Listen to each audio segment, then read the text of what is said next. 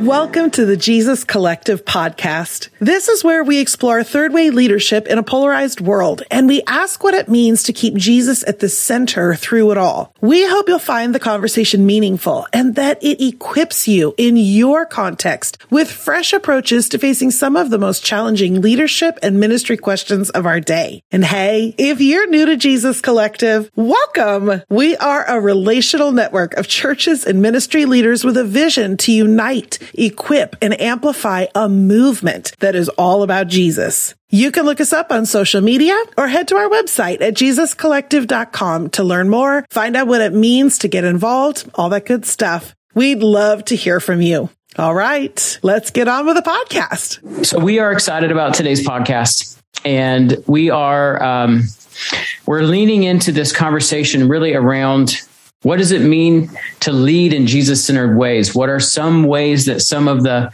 people who are part of Jesus Collective, who are really trying to put Jesus at the center, what are some of the ways that in this moment, this cultural moment, they are seeking to kind of rethink the church? Uh, COVID has exposed a lot of things, but it's also exposed opportunities for us to re-examine some of the what we've considered fundamentals of church, but to look at them with fresh eyes. And today we're having a compelling uh, conversation over the really the question of how do we use and share power in leadership, and is there a Jesus-centered way that informs how we hold power uh, in leadership. And uh, I'm excited about who we're going to be chatting with today. But a little bit about me. My name is John Hand. I'm the leadership formation pastor here at Jesus Collective. And I um, have the opportunity and the privilege to help oversee our kind of leadership development and equipping and leadership, what we call formation. We're forming the heart and the hands and the head uh, of of leaders in this movement. And um, we are heading towards Unite. Uh, we have an exciting uh, conference, uh, more like a family reunion, where we're meeting new friends and um, reacquainting ourselves physically with each other. This will be like our first physical in person event. Uh, COVID providing, but right now the borders are open. There's COVID protocols in place and we are we are welcoming people to register and to come be a part of Unite. You can go to jesuscollective.com backslash unite to, to see the lineup of uh, people who will be presenting to see the level and the kinds of conversations that we'll be having. And really, what we're going to do is we're going to take the a Jesus centered gospel. So, what is a Jesus centered gospel? And then, in our cultural moment, how does it apply to power and justice? How does it apply to the polarization of our moment? Uh, what's the relevance of Jesus in a post Christian a secular age. How is Jesus relevant in a secular age? And then we're going to look at identity because identity is one of the I say the greatest aches of our moment. And we believe that the this snapshot of these implications of the Jesus centered gospel, we believe that they are important and vital conversations that we need to be having as followers of Jesus uh, as we're leading forward his church and his kingdom. So that's what Unite is uh, brewing uh, for us. So please register, please join us. We want to see you there. So we are going to dive into this conversation. Uh, so our last podcast we had was on making peace in a polarized church and world. And this uh, today we are chatting with Heather Thomas and Johnny Morris, our friends. They're a uh, their church Missio Dei in Salt Lake City, Utah, is a partner church in Jesus Collective. And so this is this practitioner series. We're talking to practitioners here who are really trying to integrate theology and organizational vision. These are two things that we tend to not like couple. uh, we tend to do theology, we tend to do organizational vision, mission, etc. Now we're trying to ask questions. What does it mean to put Jesus at the center? How does our theology inform how we actually structure? And here's one example today of how theology informs Putting Jesus at the center informs power and leadership and church structure and organization. So I am excited for this combo. So Heather and Johnny, can I just say, welcome to you, Heather Thomas and Johnny Morrison. Good to see you. Thanks. Yeah, thanks, John.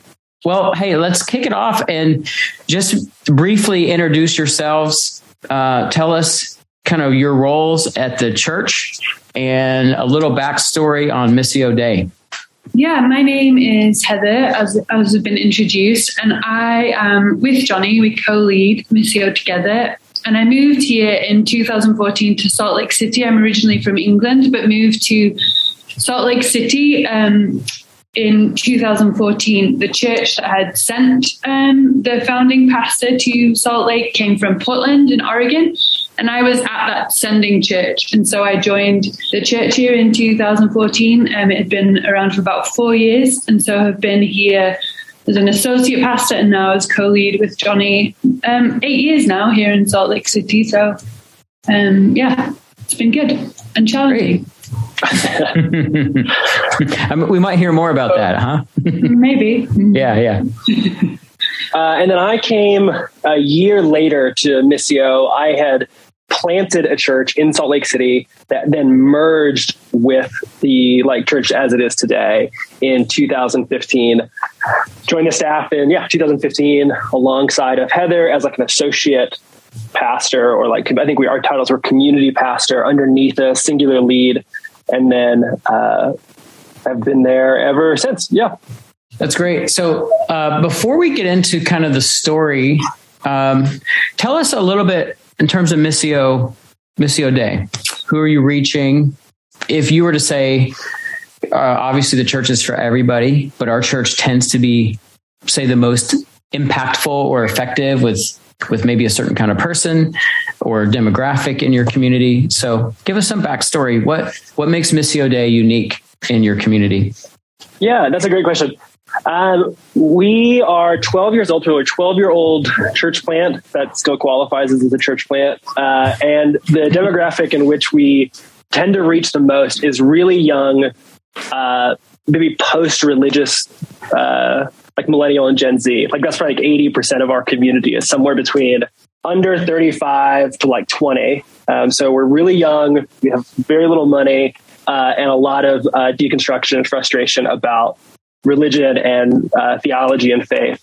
And that's kind of always been true of us at some level. We, I always, I think our tradition in some ways comes from like a bit of the emerging church world. And so we've always drawn folks who were deconstructing, folks who were looking for a different iteration of faith, which has led to, you know, lots of strange issues, but has also created a space that's tended to be pretty safe for people who are working through difficult questions, at least at some level.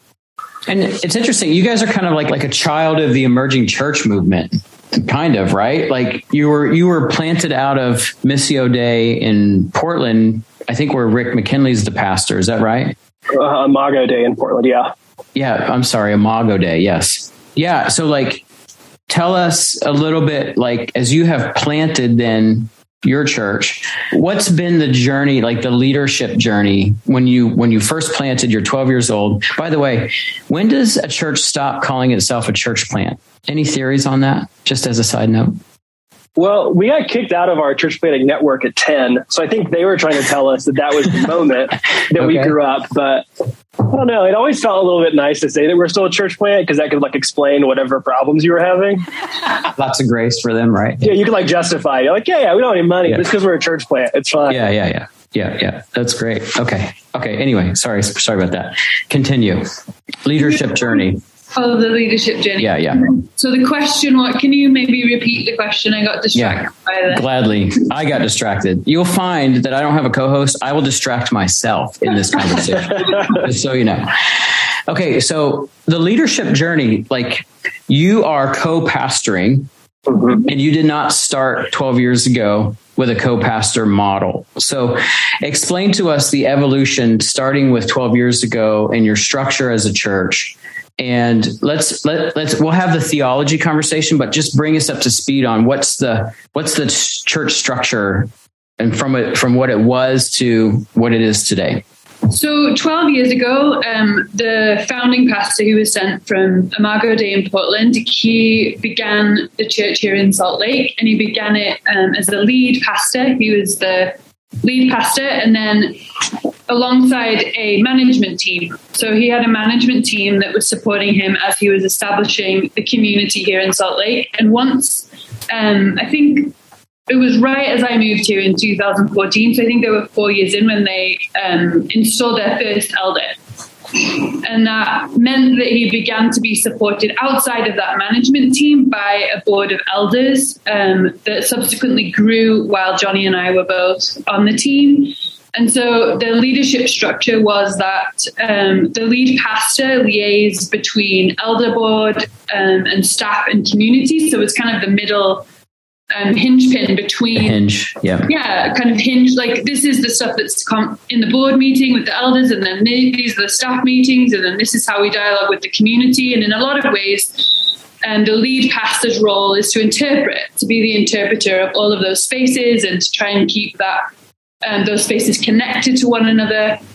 And then the vision, the vision comes predominantly from the lead pastor. So the lead pastor um, establishes the vision, kind of dreams up the vision, and then kind of communicates that vision to um, the elders and communicates that vision to the staff and communicates that vision to the community at large. And then the, we all kind of get on board with that vision and kind of execute it, embody it in the life of the community and then in the life of the city. Um, and so, and the structure there at the time was that um, both the lead pastor and the role of elder was specifically to be held by men. So that was the infrastructure. What, in some ways, like what the leadership structure looked like when I arrived in 2014, and then as Johnny merged with us in 2015. What's the management team? So you said elders and management team. What's what's the difference between those two? So the management team just acted as a interim board. Okay. Because as the lead pastor was planting, um, didn't have the support system that he would have had within elder board. So the the management team, just from the church planting network, acted as an interim board before the um, elders were installed, and then that kind of board role transitioned to the board of elders and away from the management team. Okay. That's thank you. That's helpful. Okay. So that's then. Now, what are you today?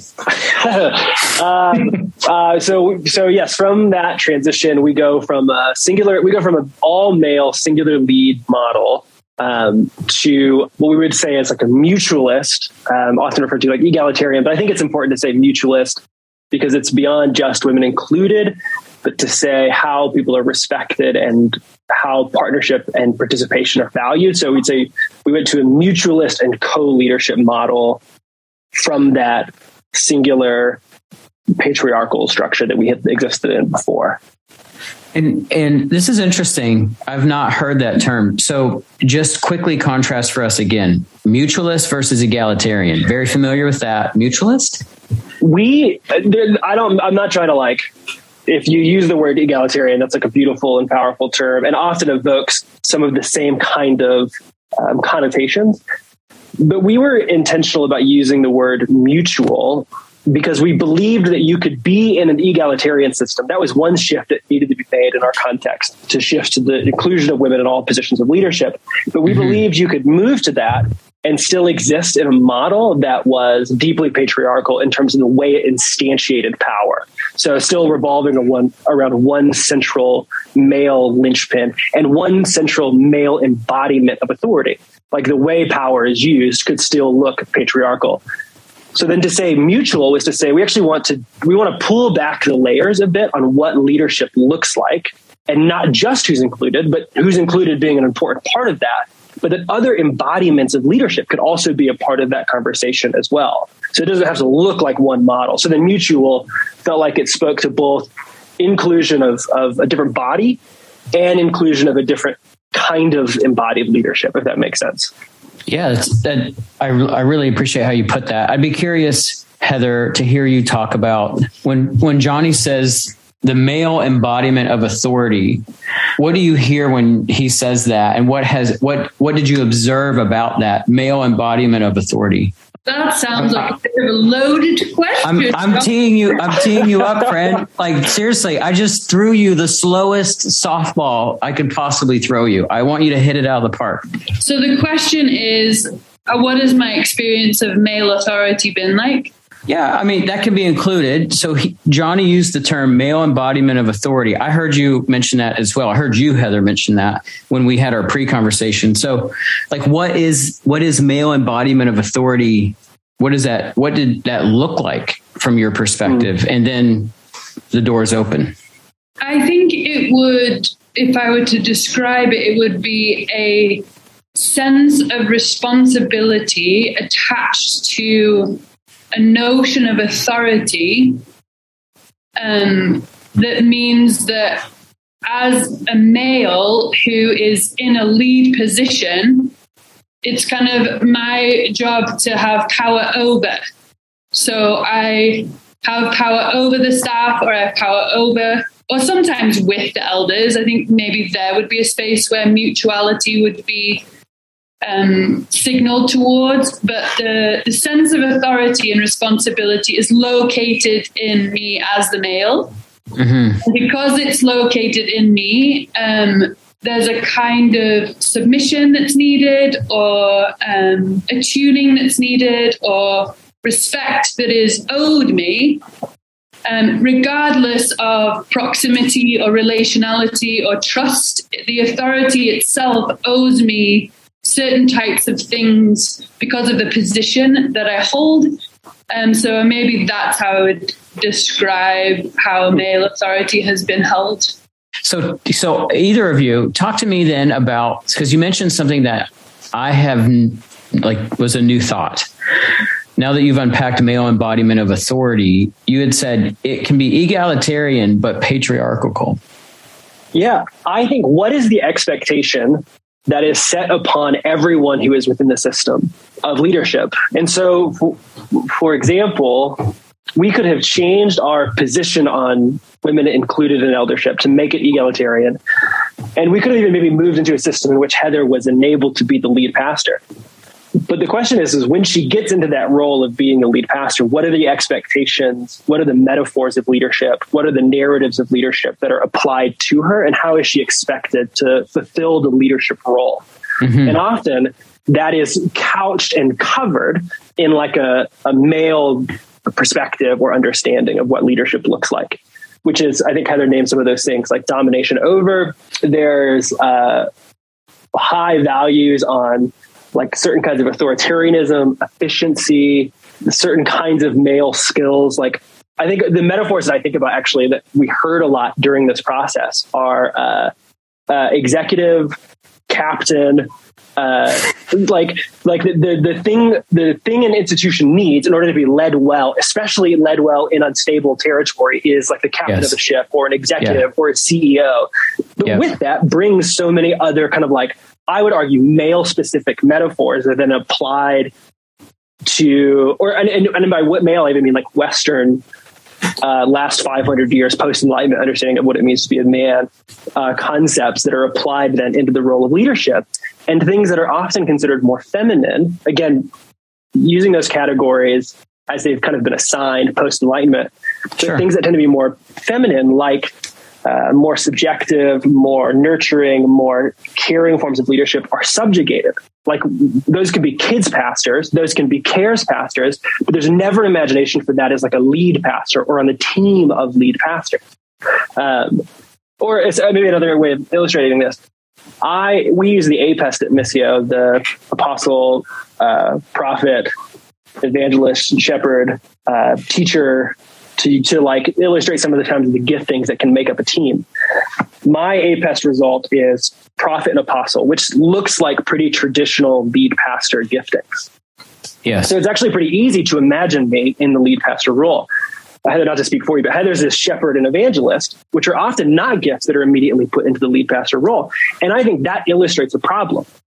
Like, why is that not a role? Why are those not giftings we can imagine leading the church? Like that to me it, it implies an embodiment of a set of metaphors that are exclusionary and look you should my friend angela is like rocking you guys she's loving it so so Why do you think that is? I'd be curious, Heather. Why do you think that is? Why has why has the lead role been this kind of stereotype that has excluded other kinds of gift mixes? Well, I think it's the kind of imagination we have for what it means to be a leader, um, not just in a in the space that is church, but also culturally. Like there's a kind of, um, I mean, and we, I think we also see that politically.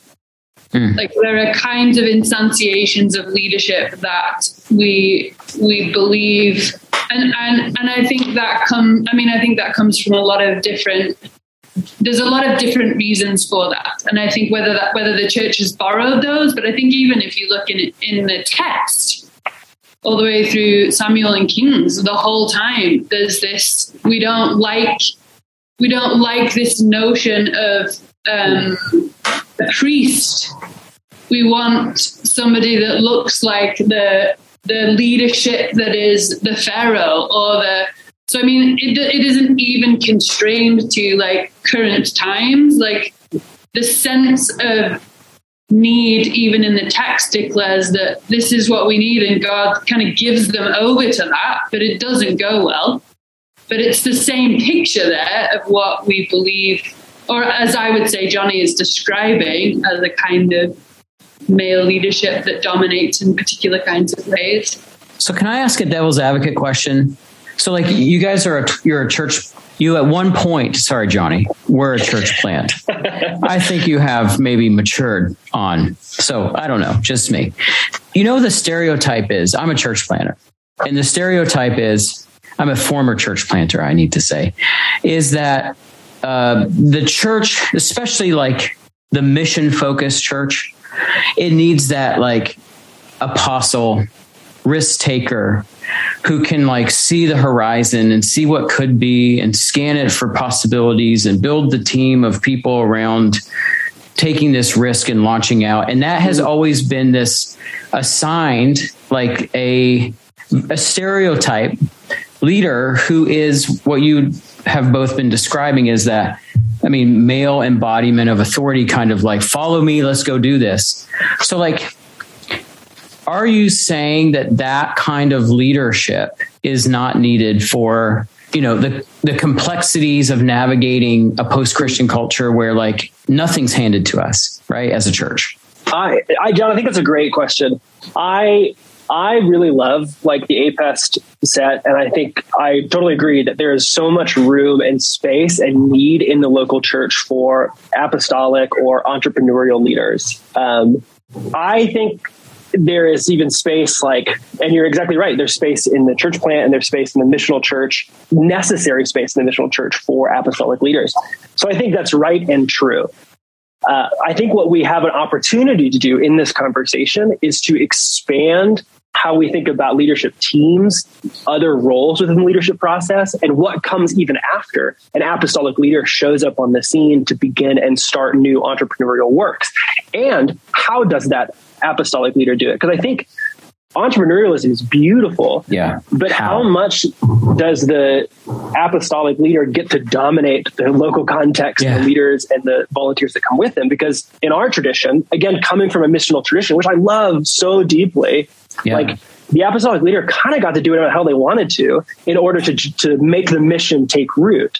And I don't know that the spirit likes being coerced in that way for true mission. I think that there's there's a mutuality in terms of how we participate in the, the Spirit's work and with others that a true apostolic leader would actually find to be a much more empowering kind of apostolic work.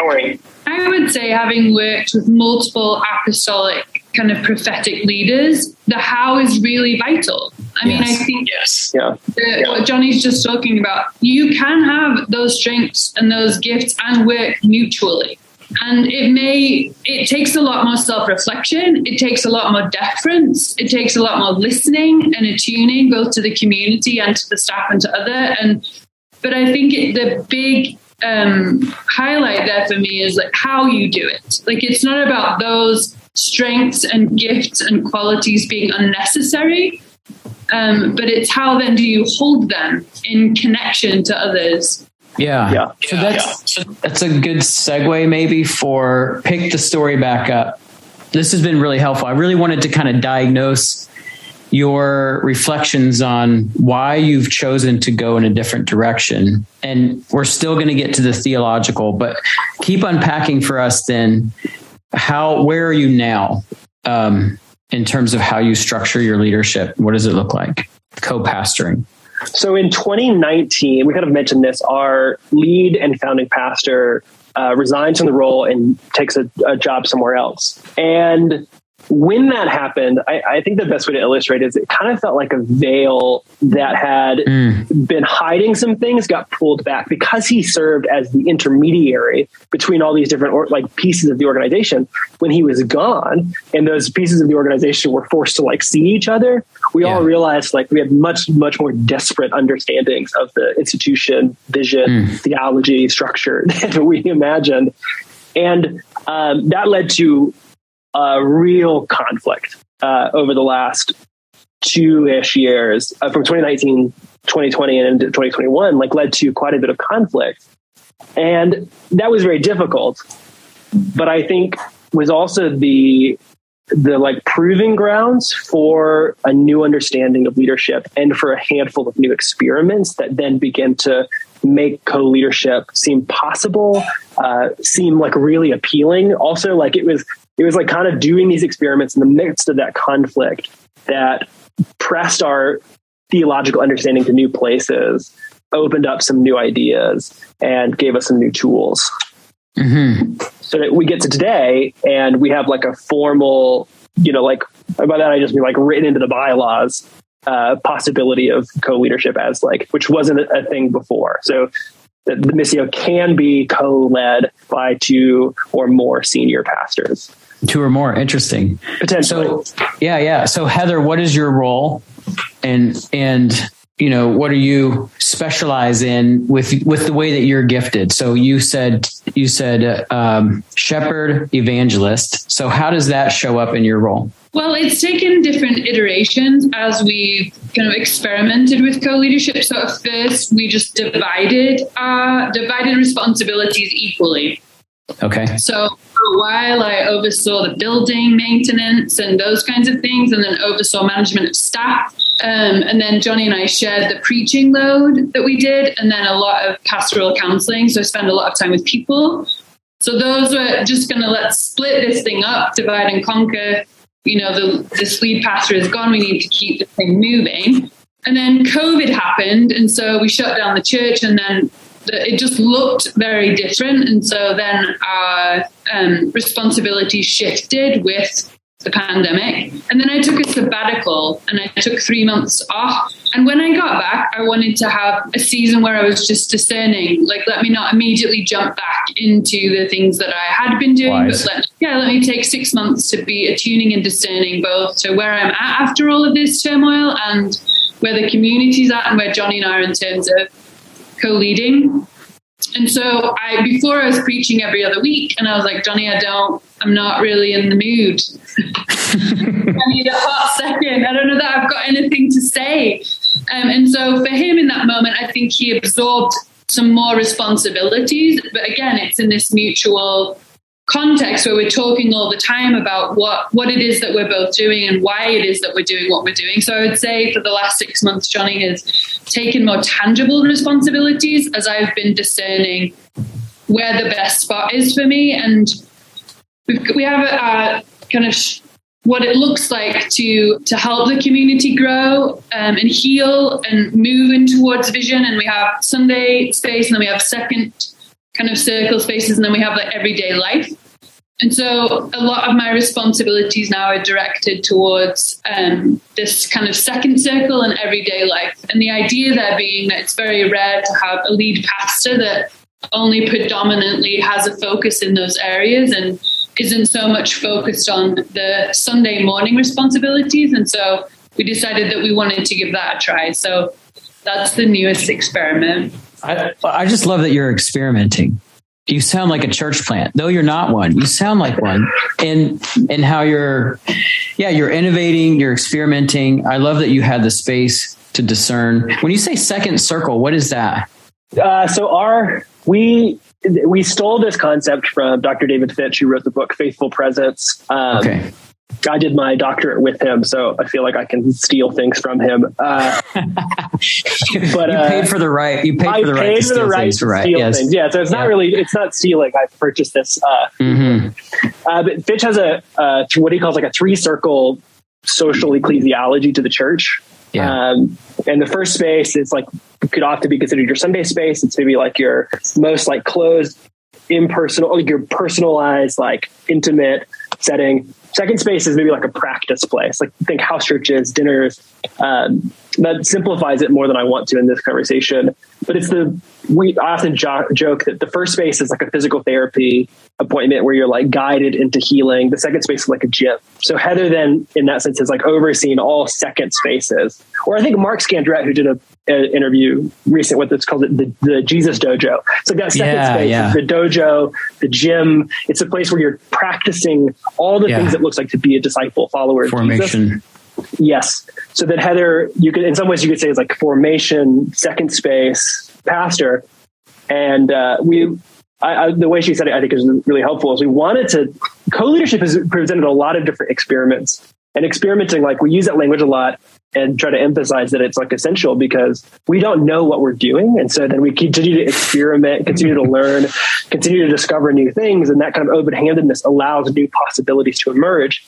One of them being like we wanted as a vision of a community our ecclesiology to be more robust than sundays to be more missional so then doing this experiment kind of enabled a new opportunity to say like what if we had a lead pastor who oversaw a, a, different part of the ecclesiological structuring of the of the community the different social architecture what might be possible if we really invested in that space in a different kind of way yeah that's great and that book uh, lee was asking in the chat is faithful presence uh, by Dave Fitch. It's in the chat, and there's a link for those of you participating right now. Yeah, that's that's really back again. There, that's right. There we go. There we go. He gets his credit. Um, so that's that's. By the way, that is a great. Those three circles are really helpful. I remember reading that a couple years ago. Theological. Oh, okay. First, before we move on to theologically, uh, I would love to hear Heather. I would love to hear you talk about what what does Johnny do uh, as in his role, and what? How do you see his gifts matching what he does? Johnny, I would say at the moment, his role is to oversee Sundays. So everything that happens on Sunday mornings, like that's what he does. But that what happens on a Sunday is birthed out of his apostolic gifting of where where he missionally hopes us to be headed as a community.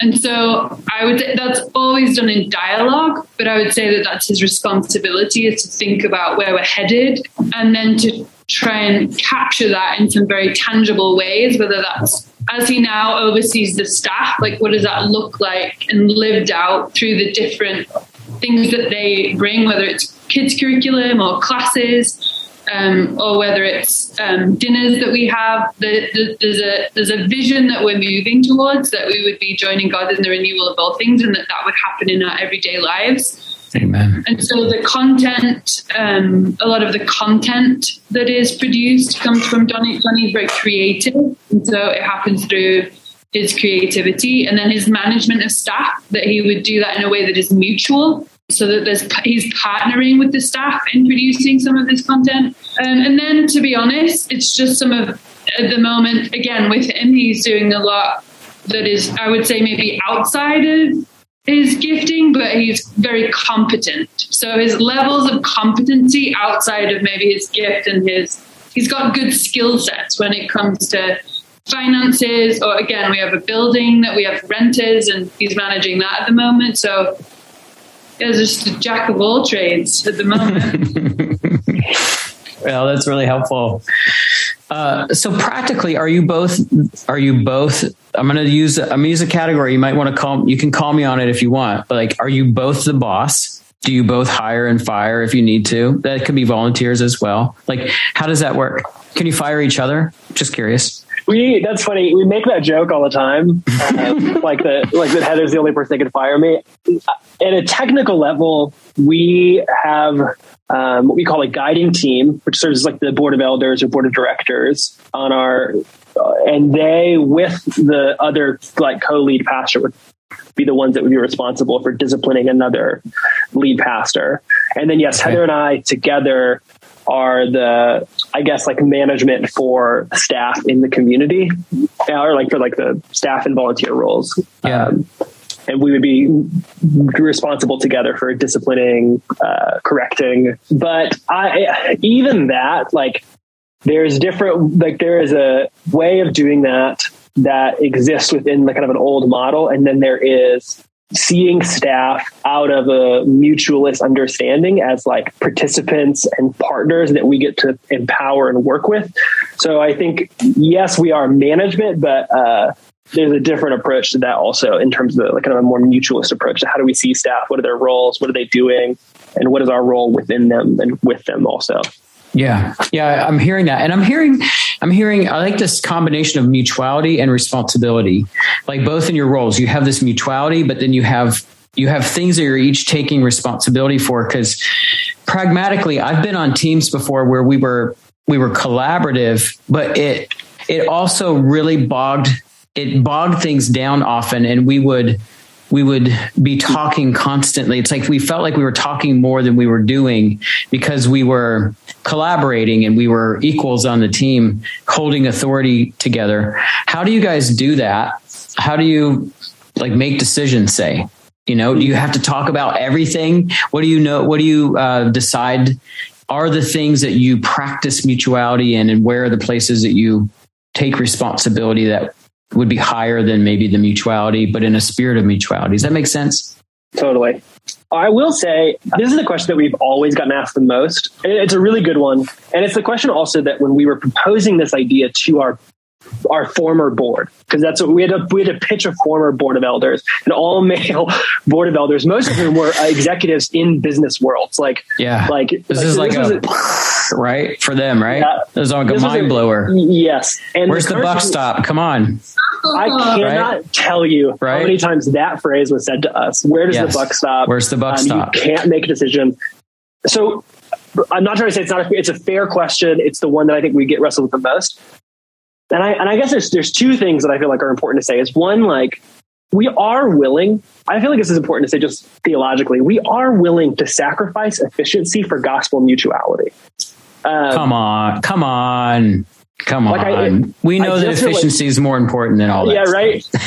uh, like we're willing to do that. It's like maybe the first priority. Mutuality trumps efficiency. Listening to one another trumps um, moving the institution forward. Because yeah. it's like we said at the beginning, how you do this determines what you get at the end of it. Like the means yeah. determine the ends. Yeah. Um, and so we're willing to sacrifice efficiency for mutuality. However, I don't know, and Heather, you should speak to this too. Like, I don't know that our experience has borne out that we often sacrifice efficiency. I think what actually happens is that because two people who have equal responsibility and equal authority are dividing responsibilities, I would argue that more things just practically get done. And the question in terms of like practicalities are you willing to defer to one another and trust another person in the areas that they have giftings, which is again why we've relied on the APEST or other like gift identifying tools to say like Heather's more gifted here. And so I might have a read that's different than hers, but like I'm going to practice mutual submission and submit and defer to her skills, her gifts, and her authority and trust that God's going to work through that. And the worst thing that happens is that she's wrong and we deal with it. Like, I mean, that's the worst thing that can happen.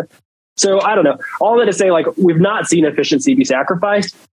And the, the work is practicing deference and mutual submission, which feels very uh, Jesus y to me. Yeah. And I think it's also related to the kind of relationship you have with experimentation and failure. Um, like, if you don't have a good relationship with experimentation and failure, this is probably going to create an enormous amount of anxiety. Yes. Yeah. it's like, oh no, there's there's the it's a it, there's lots of practices that we do. Like it's a practice of neutrality. It's a practice of deference, and if you don't practice these things, they are uncomfortable. And so the intentionality of practicing these things, like Johnny said, because we theologically see mutuality as more imperative than other things, like where the buck stops or efficiency, then you get you get practiced in something. And the kinds of things I think that we got mirrored back that would be impossible or it's like that's just going to slow things down or people aren't going to know who to look to in our experience um yeah it's it's and trust is built as you do something in a mutualist way and so i yeah i think there's a kind of um, willingness that has to be present um, or just do or need to do some of your own work around why these kinds of things create such high levels of anxiety, like need for control or need for particular kinds of outcomes or need for not failing. And I think if anyone's a parent, you've had these practices anyway in your yes. everyday life at home. And even if you're not a parent, I'm not, like there's plenty of of ways that these things um, we do this in everyday life anyway. It just needs to apply yeah. to the church. Yeah, I thought about parenting as I was like, well, we do this in parenting all the time. We have two. Where's the buck stop? Well, mm. in a mutuality arrangement, yes. I can imagine that the ripples of this are so healthy in your church. If you both are practicing compare and contrast in gift and responsibility in a, in a way of mutuality, I can just imagine your community would ripple into that where they would step into like, I'm gifted in this way and I'm gifted in this way. And you have such a more of a like a kaleidoscope of gifts that are being talked about and highlighted in contrast to each other. In mutuality i can imagine that that would be really interesting. Can can you say can one of you say maybe heather can you say something about that briefly? And then johnny i want to hear you talk about agape and kenotic theology that gave birth to this from a jesus-centered kind of perspective. Yeah i think i would say is that it's not always as comfortable for people um, I think it would be easy to idealize this and to be like, oh yeah, this means that people are unleashed and empowered and gifted. And honestly, it's sometimes it's the maybe the sense of power to and power with or empowerment is sometimes more difficult for people than being told. Yes. Um, That's scary. It can be. It is. And so I think it requires patience and it requires um, like helping other people to see that it's okay if this experiment doesn't go as we expected and we're still going to be here. Um, if it doesn't go as expected and so the the ability to unleash your gifts into doing this ministry or serving this population of people or having an experiment in terms of a conversation that you have with someone at work like we're holding kind of the sense of we don't always know the outcomes here like we don't know mm. what this is venturing into and i think oftentimes when you have to take that responsibility for yourself that's yes. harder when yeah. somebody else is communicating oh this is the thing that we're doing and this is why we're doing it and like the buck stops with me right you know you don't have to have any sense of buy-in or responsibility or even partnership with the spirit in that moment and so i would say that it's not it isn't to be idealized because it's also challenging and difficult and it requires a lot of patience and mm. and kindness towards one another and um, honest conversations when things don't when mutuality isn't happening and so yeah the hope is that people experience power to and power with but that can be very intimidating yeah i think that's so well said mm-hmm. so can you can you just give us a nutshell of how a Jesus centered theology. We just talked about practitioner stuff and it was really helpful. But theologically, how how did this come into being for you? Yeah, that's a great question. It is so shaped by Philippians 2 and the kenosis. I think like if I think about like what is the passage that describes what was challenging to us and unraveling to us in terms of our theology was the Philippians 2 passage and the, the kenotic movement of Christ. And uh, biblical scholar Michael Gorman argues that Philippians mm. 2 should be argued that Jesus' kenotic movement is not contradiction with his deity, but in fact, that the translation should be because Jesus was God, he condescended to the world below, that it is the most in extreme manifestation of God's very character is to step down, to create space, to invite more. And so, if that is true of who our God is, and Moltmann says that of the Trinity, that the triune relationship works because of perichoretic, self giving, opening yes. love, that there's a, a, creation and movement and opening of the self for more love, then why would that not be true of our leadership practices? It was like we hmm. want it to be true of our lives. We believe that it should be true of the way we do community. We believe that it's true of who our God is. And yet, for some reason, at least in the tradition that we came from, it was like that's not true of our leadership. And even saying like kenotic leadership, people were like, that can't be true. Like this is the place where you, we know it doesn't work that way. Yeah. yeah, and you're like, I I just think that as faith people who believe that God resurrected from the dead, we should believe that there is more room in our leadership structure for a diversity of people than one single guy. And so it was that Philippians 2 kenotic, self giving, spacious kind of work that Jesus seems to do everywhere and that God seems to do everywhere that so began for at least for me to unravel how I thought about the the kind of leadership that was in the church. And then even to the question that you asked Heather before, like that it might actually create space for some other way of living in the church. If like leadership was doing something different that might embody a different story, a different theology that would then make possible a different imagination for our own lives and participation mm-hmm. in what God is doing. If God's always inviting us to participate and we see it, well, maybe we might start to participate a bit more. Mm. What would you add, Heather, that's been important to you from a theological infusion imagination of this? I think as a woman who participated in systems where um, like mutuality wasn't um, expressed, there's a kind of identity that is diminished in those structures and systems that I think I, because I was treated with a great deal of respect and was given a lot of agency still, I didn't understand um, fully like what the cost was on my sense on my on my own sense of personhood. Like I mm. didn't understand the cost. And I do not think that Philippians 2 means that the person who has less power is is bearing the cost in that way. It seems to me that in Philippians 2, the one who is bearing the cost is the one that has the most power. Mm-hmm. And so I think that is rarely expressed in many contexts where the people who have the most privilege and power are the ones that are bearing the most cost.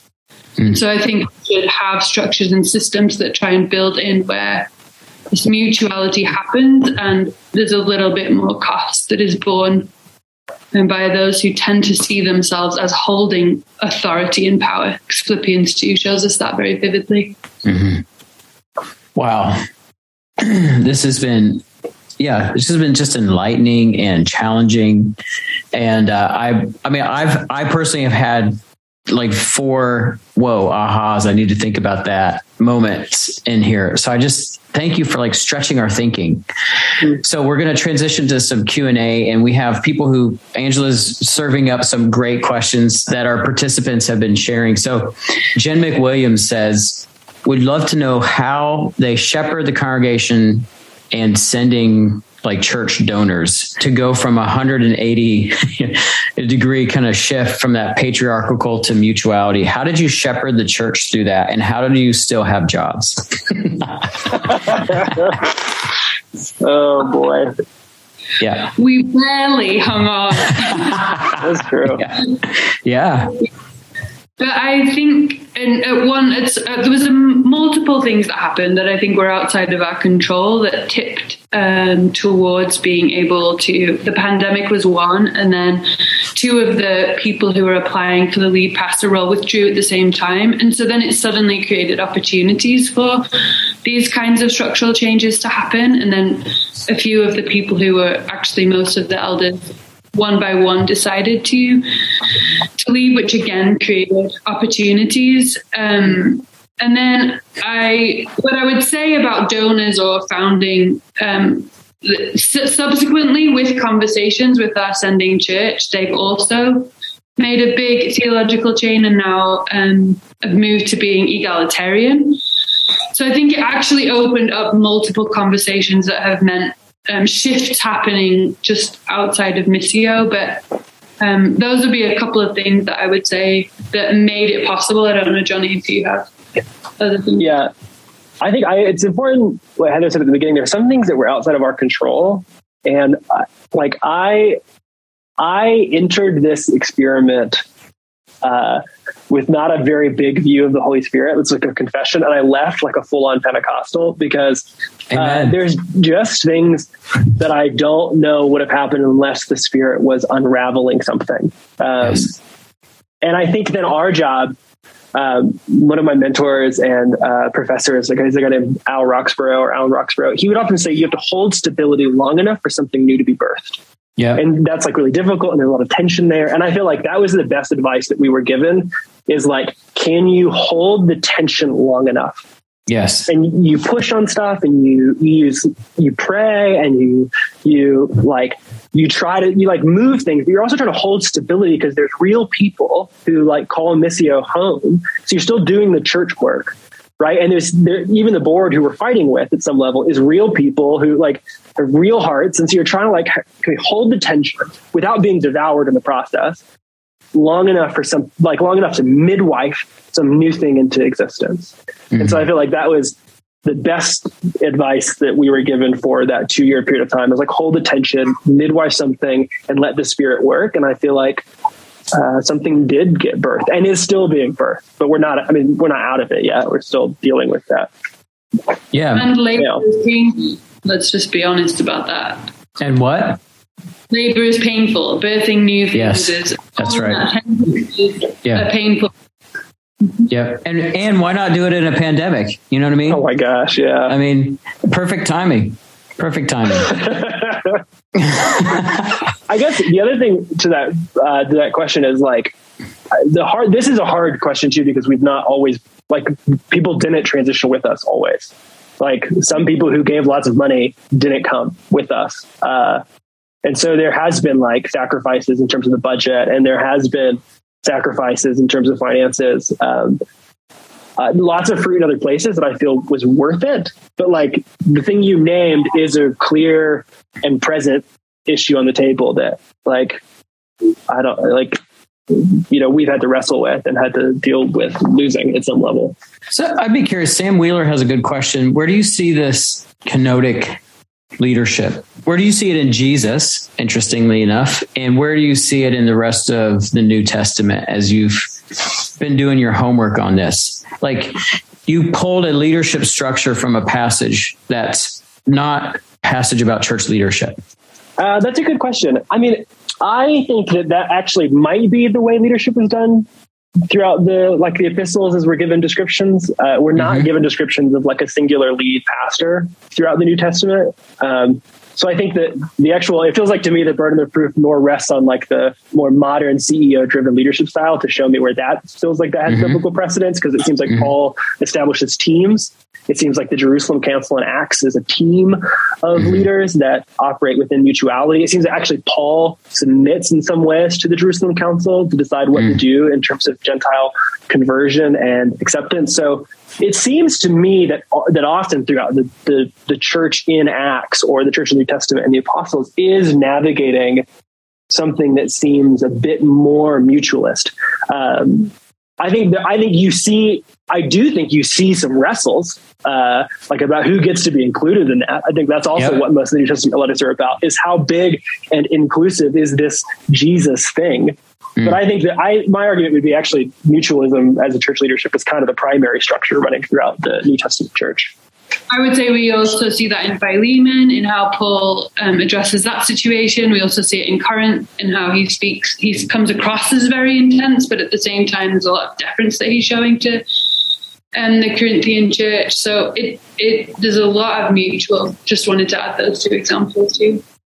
And, and I even go back to your APEST, like APEST itself, which is, you know, baked into, is it Ephesians or is it Corinthians? But in the list of the gifts, it's APEST itself is, these are roles and functions offered to the church that are meant to be in a mutual a mutuality, which leads to Scott McTaggart's question from Artisan. He said, "I'd be curious to know the size of your leadership team in church, and if you think mutualistic APEST leadership can be scaled or or does it work in more in smaller churches? That's a great. Heather's question. laughing, so she's. You must have heard this before. We've talked about this actually, Johnny mm-hmm. and I. So we're we're somewhere between you know COVID adjusted like five and five hundred.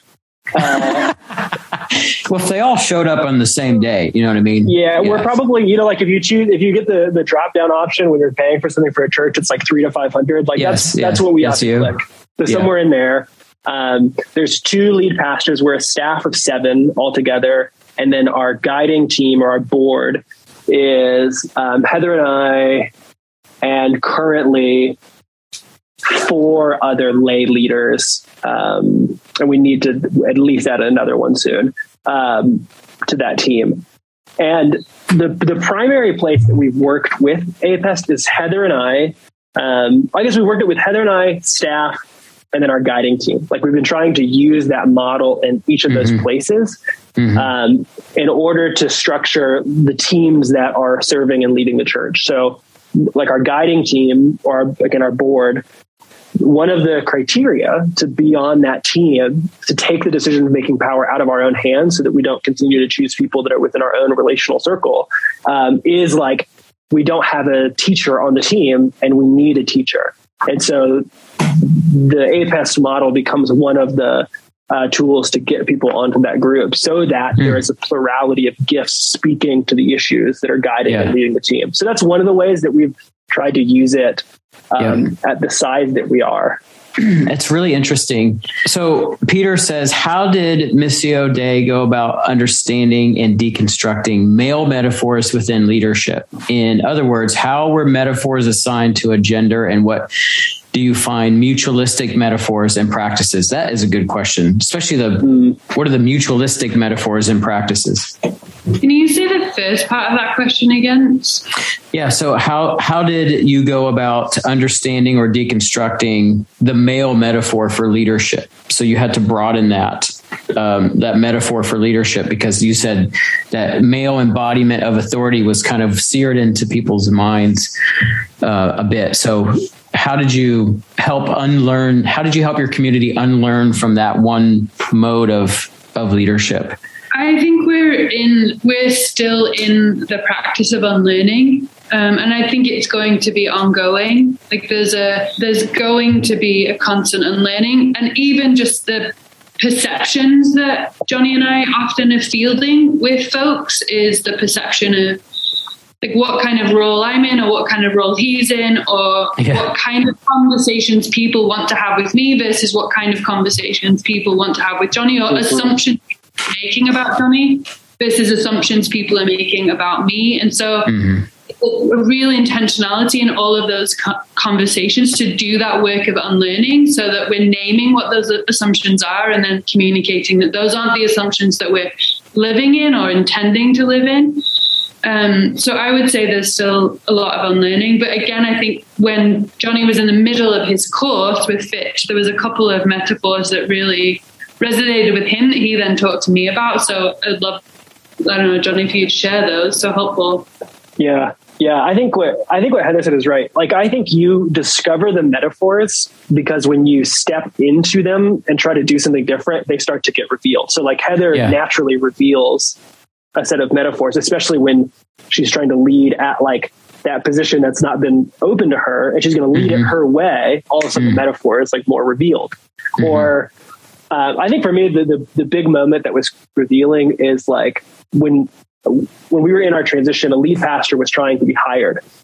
And the language that was used to describe the lead pastor was really consistently the same. It was like an executive male leader who could see the vision, who could captain us forward, who could drive us in certain directions. And so those are all metaphors that when you sit with long enough, you start to like, I, I think you have to start to question a bit like, why do those metaphors always drive this conversation or why are they driving our conversation? And then to your point about what are alternative metaphors, I, these are not ones that I've invented. These come again from um, mostly from Alan Roxburgh. Uh, the metaphor that he uses that I found most helpful for pastoral ministry was midwife. Yeah. Yeah. Um, that you are joining the work of the Spirit in a community to birth something new. Uh, and so then the leadership doesn't be, it's not about you. Like that's the other thing, like, like the way that our previous instantiation of leadership driven, it's so centered on the singular lead. And so midwifing then makes it about somebody else. Now I'm here to participate in the birthing process right. happening in the midst. Roxburgh has a few others. Another contextual theologian um, uh, who wrote a book called Doing Local Theology, I think, talks about uh, local chefs. Yeah, Sedmak talks about yeah. doing like being like a local chef, which I also yeah. thought was a very beautiful metaphor. Like that, that the community brings all the ingredients of the meal, and then mm. you get to work with it in a way that like creates something for the table. Again, it's like it puts the power onto the whole community, not just onto the clergy, not just onto the professional. And also, we're making something yes. together. We're doing some new work together. So, yes, local chef, midwife. Roxburgh also likes detective of divinity, which I think is a bit like ethereal, but I like the idea of yeah. you're trying to pay attention to what God's doing yeah. in the community. Yeah, those. So, contextual theologians were the were the ones that brought the most amount of new helpful metaphors to our work, and those were some of them. Yeah. Oh, that's so helpful. Um, oh, this this has just been so good. But I, I just want to say thank you so much for leaning into this conversation with us. I, I, wish we had another hour. We could fill it easily. I think there's so much more we could pull out. But thank you for what you've given us. It's been a gift. And we just really appreciate. And I just want to invite everybody to just thank Johnny and Heather with hand waves and claps. Thanks for listening. Don't forget to check out JesusCollective.com where you can hear stories, find info about upcoming events and workshops, maybe even explore getting involved through partnership as a church or an individual leader. Listening is such an important part of our journey as an organization. So please feel free to reach out to us with your ideas and your feedback. Drop us a message on social media or you can email us at connect at JesusCollective.com. Here's to keeping Jesus at the center.